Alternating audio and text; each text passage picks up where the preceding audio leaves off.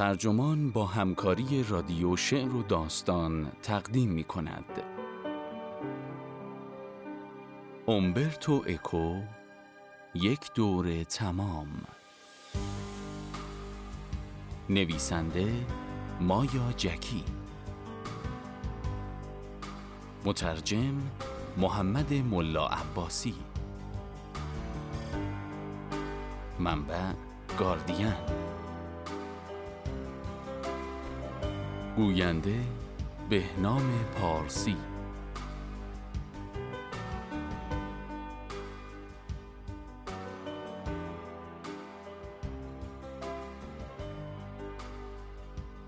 اومبرتو اکو وقتی ساختمانی در میلان را که قبلا هتل بود برای سکوت خود به آپارتمانی مسطح تبدیل کرد کریدورهای پیچاپیچ آن را نگه داشت و کتابخانه هزار تومانند در آن ساخت که چیزی حدود سی هزار جلد کتاب را در خود نگه می داشت. این معبد معرفت گویا به روحیات خالق آن صومعه قرن چهاردهمی در نام گل سرخ سازگار بود. رومانی درباره قتل‌های رازآمیز در قرون وسطا که متافیزیک، الهیات و معمای گمشده ارسطو درباره کمدی را به هم آمیخته است. با کشیش‌هایی در زندان و چرخش‌های شبیه داستان‌های جنایی شلوک هولمزی کتابی ساخته شده از کتاب‌ها اکو پیش از این به منزله استاد نشانه شناسی مطالعه فرهنگ به مسابه امپراتوری نشانه ها و ستون نویس روزنامه در ایتالیا سرشناس بود. بیرون از ایتالیا نیز او را به عنوان معلف بیش از 20 کتاب پژوهشی می شناختند. اما وقتی 48 سالش بود، اولین رمانش نام گل سرخ از چاپخانه بیرون آمد و او را ستاره بین مللی کرد. این کتاب بیش از ده میلیون نسخه در سی زبان فروخت. انفجاری پیش بینی نشده که ایتالیایی ها اسمش را گذاشتند اثر اکو. ژان ژاک آنو به سال 1986 از روی این کتاب فیلمی ساخت که در آن ژان کانری نقش کشیشکاراگاه رمان یعنی ویلیام باسکرویلی را بر عهده داشت. دو رمان بعدی اکو آونگ فوکو و جزیره روز پیشین نیز آثاری بسیار پرفروش شدند و باعث شد آثار انتقادی اولیه او نیز کم کم ترجمه شوند. خیلی ها تردستی های شوخ طبعانه او برای درامیختن ژانر داستان های عامه پسند با حکمت های رازآمیز را ستودند. بنا به نظر دیوید لاج، رمان نویس و استاد دانشگاه، اکو از اولین کسانی بوده است که به ایده های پست مدرنیسم چنگ زده است. او موضوعات مغلق را به بازی مفرحی برای همه تبدیل می کند و فرهنگ عامه و والا را در هم می آمیزد. البته این کار امروزه به اندازه آن روزگار ساختار شکنانه به حساب نمی آید. با وجود این بسیاری از خوانندگان نیز راضی نشده بودند.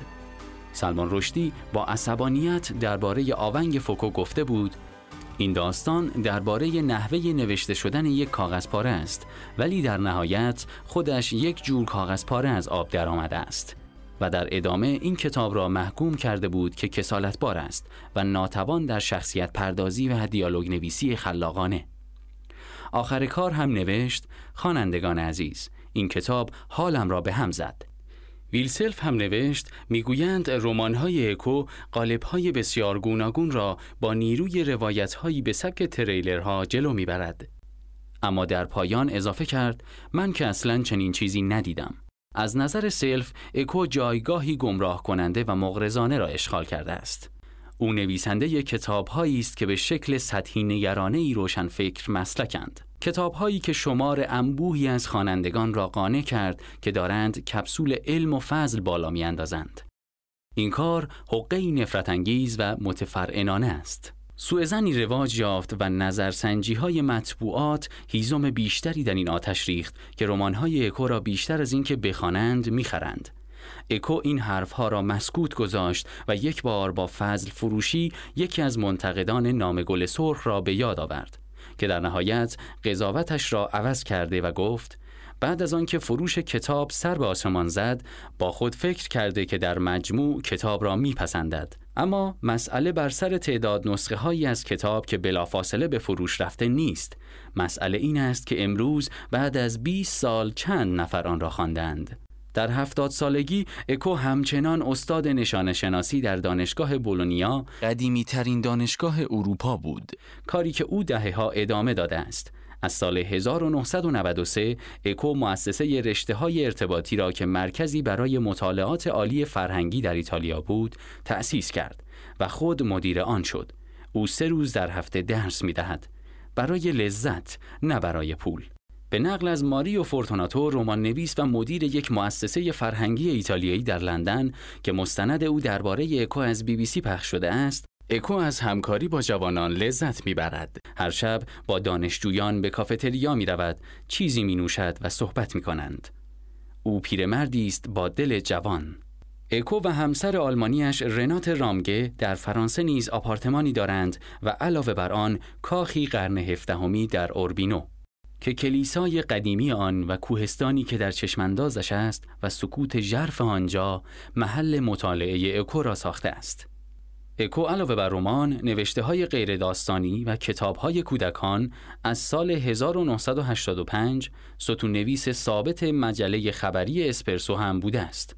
و جدیدن برای گاردین هم نوشته است. او به شکل دیوانواری کار می کند زندگی ما از توهی سرشار است و به این ترتیب او کار کردن خود را بیوقفه توصیف می کند من همیشه دارم یک کار انجام می دهم اما در فرم های مختلف. اکو دائما در سفر است و به سخنرانی دعوت می شود. او به فرانسوی و اسپانیایی و آلمانی به خوبی ایتالیایی سخن می گوید و در زبان انگلیسی با آنکه لحجه دارد فسیح است و به ندرت باعث گیجی مخاطب می شود.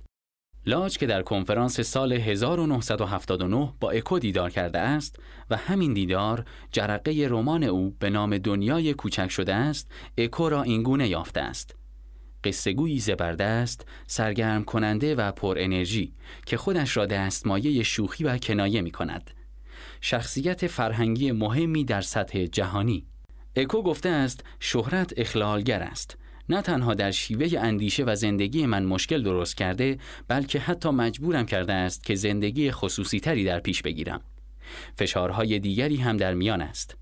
چهارمین رمان او با اودولینو به تازگی با ترجمه انگلیسی منتشر شده است این رمان در سراسر اروپا پرفروش بوده است حتی در آلمان فروش 500 هزار نسخه از آن رکورد فروش کتابهای جلد گالینگور را شکست سال پیش اکو با ناشرانش همراه شد و توری سه ماهه برگزار کرد. آخر کار مریض احوال شدم. فشار خونم بالا رفت. چند وقت پیش تلاش کرد سیگار کشیدن را کنار بگذارد اما بیخیال شد و هنوز مرتبا سیگار آتش می‌زند اگرچه ادعا می کند که دودش را توی سینه نمی کشد. با با اودولینو اکو به قرون وسطا بازگشته است به محاصره قسطنطنیه به دست صلیبی ها در سال 1204 با اودولینو قدیس محافظ شهر زادگاه اکوست یعنی اسکندریه در پدمونت واقع در شرق تورین. گفتند با اودولینو آینده را نیز پیشگویی می کرده است. در طول مدت محاصره با اودولینوی اکو آن خورده دروغگو که دروغهای بزرگتر هم می توانست بسازد شروع می کند به داستانگویی برای مورخی یونانی به اسم نیکتاس. و اکو اجازه می دهد تا بازی پر ابهامی از راست و دروغ راه بیاندازد. هر چیزی که با اودولینو از خودش در می آورد واقعیت تاریخی پیدا می کند ولی بعدها؟ دروغگوها درباره امروز و دیروز دروغ می‌گویند اما با اودولینو درباره آینده دروغ می‌گوید با اودولینو دروغگو نیست. اوتوپیای راست. با اودولینو تلاشش را گذاشته است تا به سرزمین عجایبی برسد که در یک نامه توصیف شده است. دروغ عظیمی که یک کشیش شاه افسانه‌ای به اسم یوحنا جعل کرده است. گفتند این نامه حدوداً در همان سالهایی که اسکندریه بنا نهاده شده است یعنی سال 1168 به دربار امپراتور مقدس روم فردریک بارباروسا نوشته شده است و هدف از آن مقاومت در برابر محاصره بارباروسا بوده است. اکو می‌گوید مارکوپولو همین نامه را در ذهن داشت. وقتی راهی سفر به چین شد و دو قرن بعد اولین گام ها در راستای استعمار آفریقا به دست پرتغالی ها با همین ملاک و معیارها برداشته شد. اکو مفتون قدرتی است که خیال پردازی های بشر دارد. چه خوب باشد چه بد جلیات و باورهای خرافی یا پیگیری اسطوره هایی که انعکاسی از توهم ها و اوتوپیاها هستند ممکن است به اکتشافات واقعی منجر شوند این سازوکاری است که اکو در مجموع جستارهایش به اسم سرندیپیتی ها دنبال کرده است او می‌گوید کاپتان کوک داشت دنبال سرزمینی افسانه‌ای میگشت که استرالیا را کشف کرد. کریستوف کلمب فکر می‌کرد به هندوستان رسیده است ولی آمریکا را کشف کرده بود. تاریخ مملو از رویدادهایی است که علت آنها داستانهای تخیلی بوده است. اکو مشتاق بوده است که به ریشه های خود بازگردد. او در سال 1932 در اسکندریه متولد شد که در آن روزگار شهری صنعتی بود. پدرش گیولیو حسابدار کل کارخانه آهن بود. همانجا هم با مادر اکو جیوانا بیسیو آشنا شد که کارمند اداری بود. اکو گفته است هیچ چیز جالب توجهی در خانواده‌ام نبود. پتی بورژوا بودند. پدر بزرگ پدریش صحاف و تابلو نویس سوسیالیستی بود که اعتصاب راه میانداخت.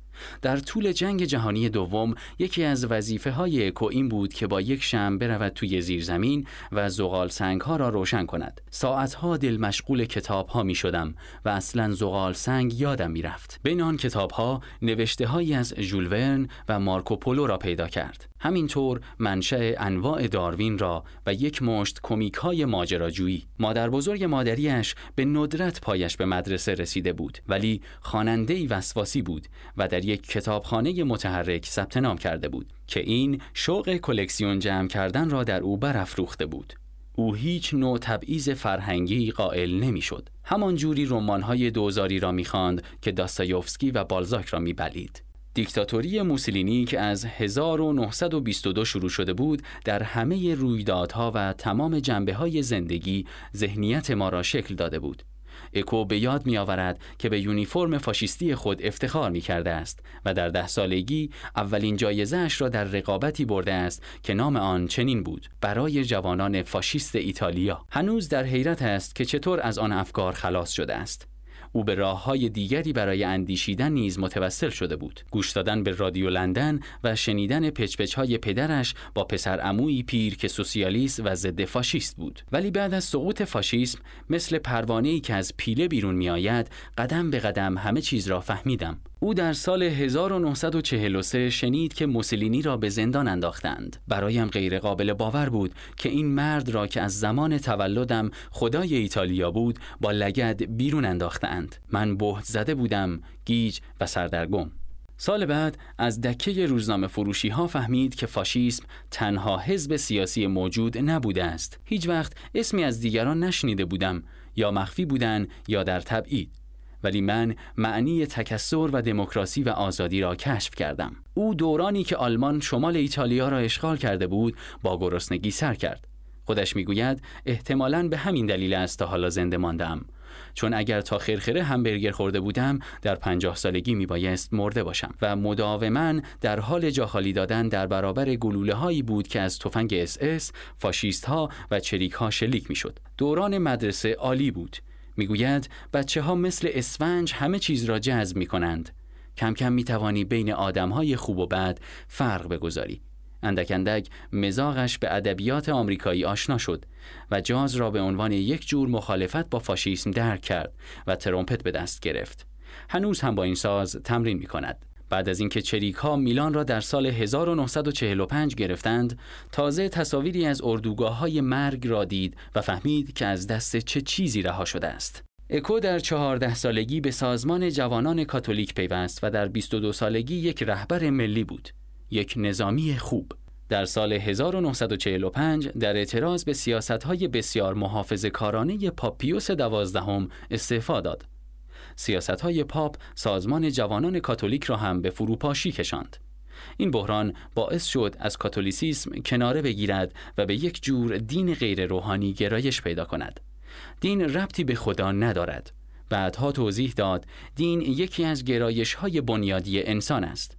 انسانها از سرچشمه زندگی سوال دارند از اینکه بعد از مرگ چه اتفاقی قرار است بیفتد. خیلی ها فکر می کنند برای جواب دادن به این چیزها باید خدایی شخص وارد داشت. ولی من فکر می کنم این دین است که خدا را ساخته نه برعکس. گزارش هایی می رسید که پاپ از داستان های او خوشش نمی آید ولی او به عنوان قهرمانی در روزنامه نگاری به این گزارش ها توجهی نکرد. واتیکان به نام گل سرخ حمله کرد که این روایت فاجعه بار معنای ایمان را زشت جلوه داده و با بیحرمتی به آن حمله می کند.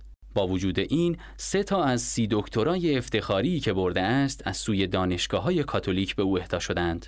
روی این تاکید می کند من آزادم که هر کاری می خواهم بکنم. با این حال می گوید ختمش این نیست که در رسانه درباره خدا حرف بزنم. اشتیاق اکو به زیبایی شناسی قرون وسطایی وقتی شروع شد که دانشجوی دانشگاه تورین بود. آنجا رساله دکترایش را درباره سنت آگوستین چاپ شده به سال 1956 نوشت. از سال 1954 تا 1959 برنامه های فرهنگی را برای تلویزیون ملی تازه پای ایتالیا می ساخت. اما پول ناچیزی به او می‌دادند. تجربه مهمی بود. من داستان تلویزیون را از همان اول دنبال می کردم آن هم از داخل.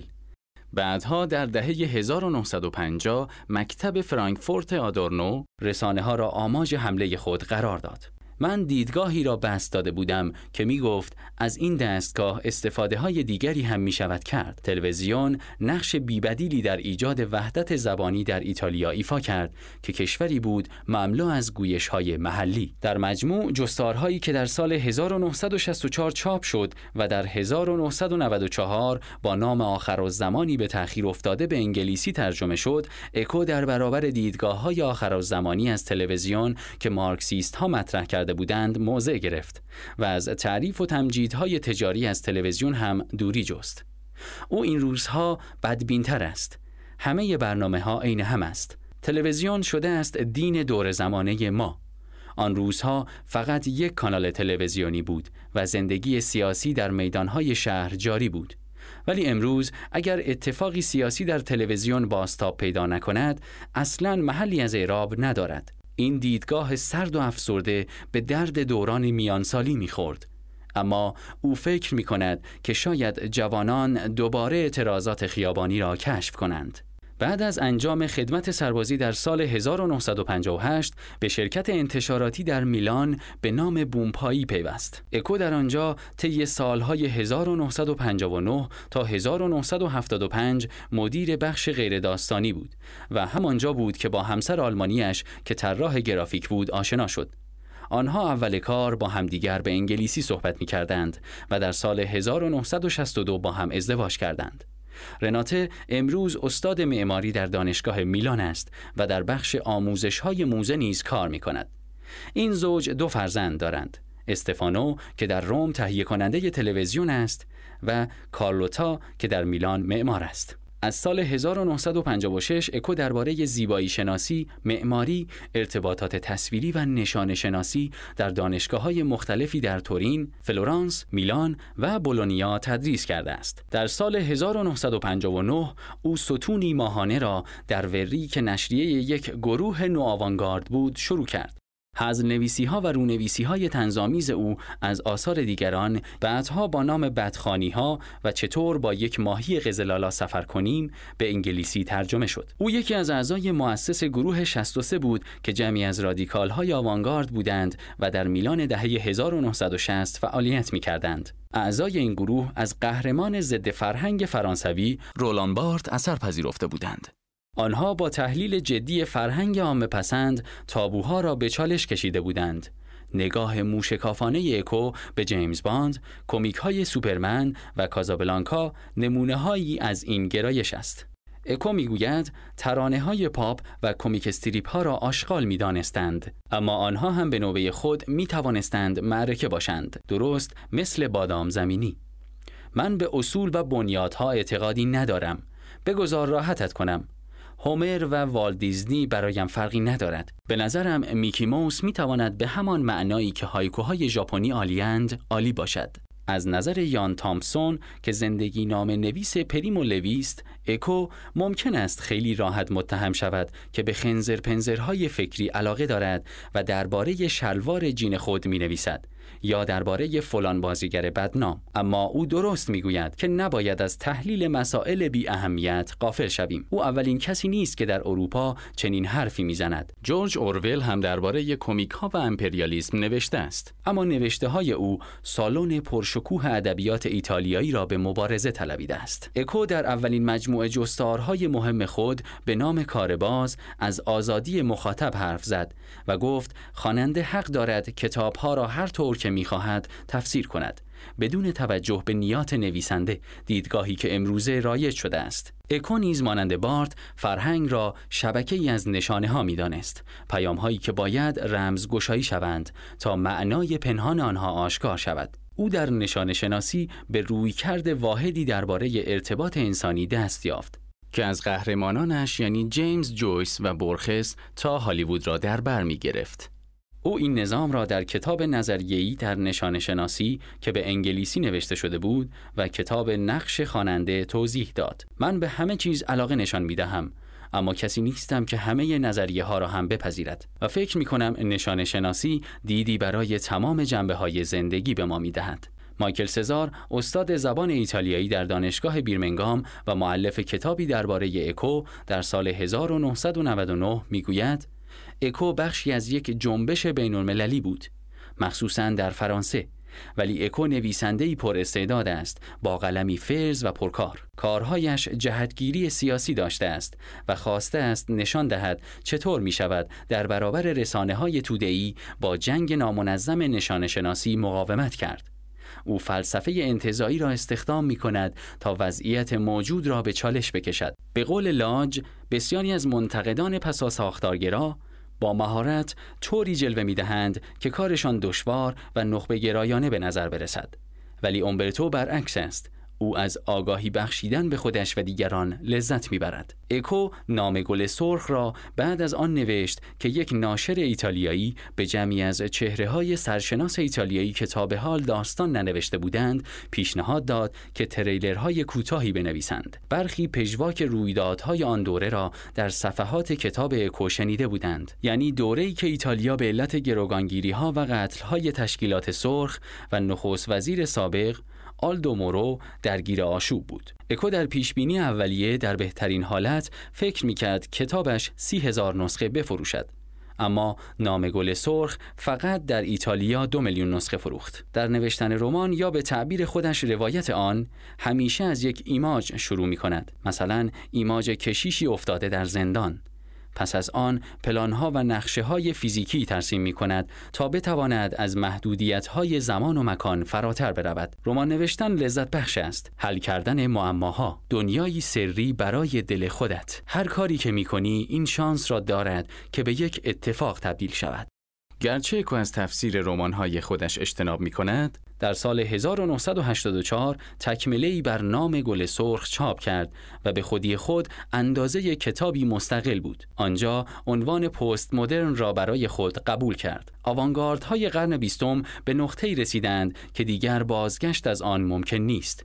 های از هم گسیخته، های یک سر سیاه و موسیقی سکوت. بنابراین روال کار ارزیابی دوباره های هنری با تننازی و اقتباس است. برای قرنها هر شاعر و نقاشی تحت تاثیر اسلاف خود بوده است. اما فقط امروز است که ما به این مسئله توجه کرده ایم. این می‌تواند به معنی آن باشد که ما هنوز هم با گذشتگان در بیعت هستیم. اما همان موقع داریم به خوانندگان چشمک می‌زنیم.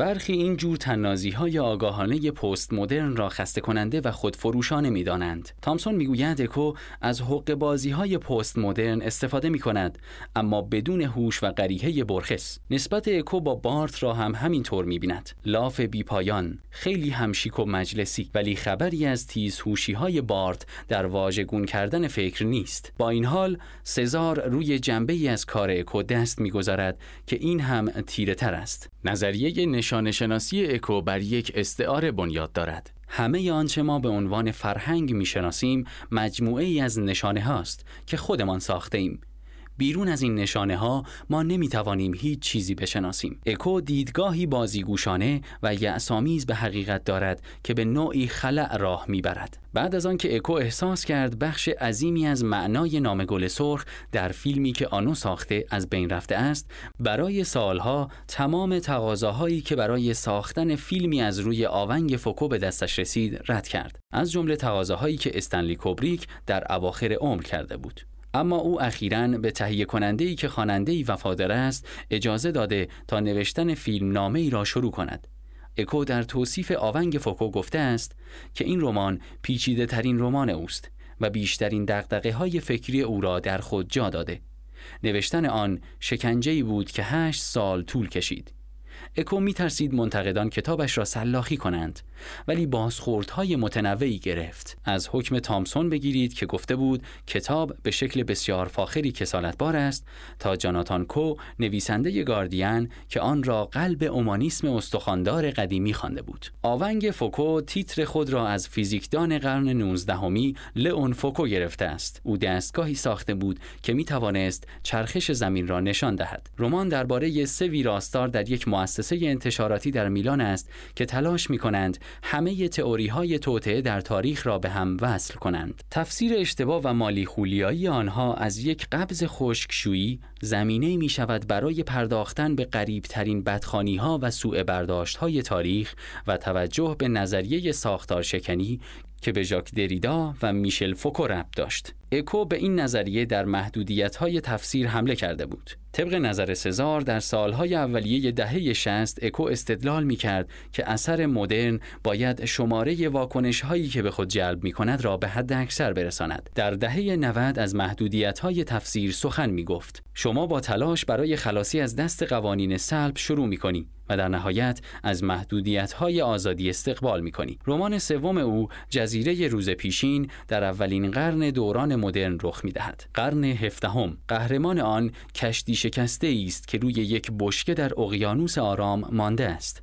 در نزدیکی یک جزیره بیابانی در اقیانوس آرام او نمی‌تواند خودش را به این جزیره برساند چون نمی‌تواند شنا کند و به شکلی دیگر هم از آن جزیره دور است. آن هم به دلیل خط روزگردان جهانی. این پلان به اکو اجازه می‌دهد تا تصویری از امیال بینتیجه و معماهایی پیچیده درباره زمان و مکان ایجاد کند. ماریو فورتونادو معتقد است که رمان‌های اکو در خود ایتالیا تأثیر کمتری داشتند نسبت به حضور سیاسی او به عنوان صدایی چپگرا در مناظره های مربوط به سخت جنین، مافیا و فساد. اومبرتو وقتی جوان بود در اخلاقیات رادیکال بود و در روزنامه کمونیستی مانیفستو می نوشت. حالا اصلاح طلب است و متعادل تر اما هنوز ایده هایش همان قبلی هاست اکو خودش را در نقش معمول روشنفکر اروپایی می بیند اقرار کرده است که نقش واعظان یا رهبران را دوست ندارد و سودمندی سیاسی آنها را به چالش می کشد اما از نظر اکو مفهوم وظیفه بسیار اساسی است.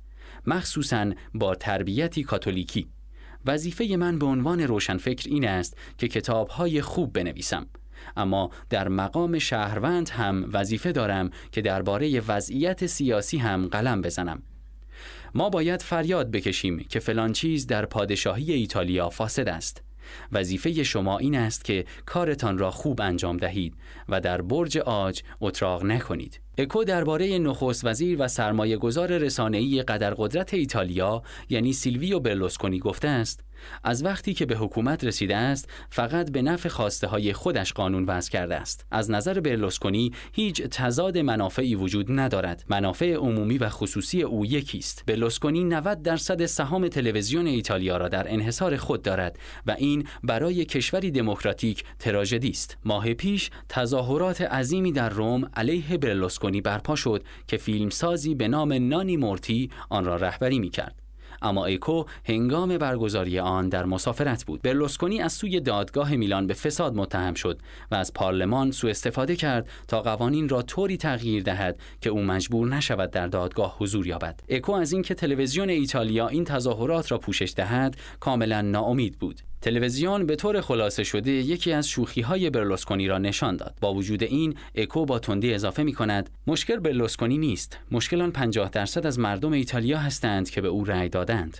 برخی مثل تامسون اکو را به دلیل نخوت و اهمیتی که برای خودش قائل است نقد می کنند. او فکر می کند دنیا شبکه ای از نشانه هاست که منتظر نشسته تا او رمزگشاییش کند. دیگران مانند پلبیلی رمان نویس بر روحیه پرسشگر او تاکید می کند. از نظر اکو اعتقاد متعصبانه به یک حقیقت انتظایی مفهوم تکفیر و تفتیش عقاید را به دنبال می آورد. اکو در یک مناظره عمومی با کاردینال مارتینی که با نام ایمان یا بی ایمانی به چاپ رسیده است از اخلاقیاتی سکولار دفاع کرده و بیشتر و بیشتر به سوالات اخلاقی پرداخته است. در یکی از جستارهای کتاب پنج قطعه اخلاقی که در خلال جنگ خلیج نوشته شده، استدلال کرد که جنگ مدرن به نوعی تابو تبدیل شده است. کتابهای فلسفی تر او در این بازه یکی در جستجوی زبان کامل بوده است و دیگری کانت و پلاتیپوس هایی برای بازگرداندن عقل سلیم به فلسفه. او کتابی نیز درباره ترجمه دارد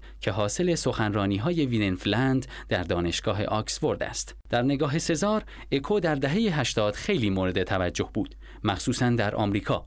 ولی امروز به علت ماهیت سلبریتی بودن دارد مجسمه خودش را با لگد خراب می کند اگرچه دارد بعضی کارهای خودش را می نویسد اکو در همان تیمی نیست که ایتالو کالوینو آلبرتو موراویا یا لئوناردو شاشا در آن عضوند. ولی به هر حال تامسون می‌گوید اکو شناخته شده ترین صادرات ادبیات ایتالیایی در دنیاست که موفقیت او باعث شد آثار دیگران هم ترجمه شود. فورتوناتو نیز معتقد است اکو تأثیر بسیار اندکی بر نویسندگان جوان ایتالیایی داشته است. اما او نیز تصدیق می کند که اکو اولین سفیر ادبیات ایتالیایی در جهان بوده است. موفقیت جهانی اکو راه را برای دیگران هم باز کرد. کسانی مثل آنتونیو تابوکی و الساندرو باریکو نویسنده جوان دیگری به نام لورنا سیج اکو را محکوم کرده است که روی قدرت بهداشتی و بی‌ضرر تقلید، طنز و خنده سرمایه گذاری کرده است. اینها سنت شخصی او در شکاکیت نمایشی را ساخته است.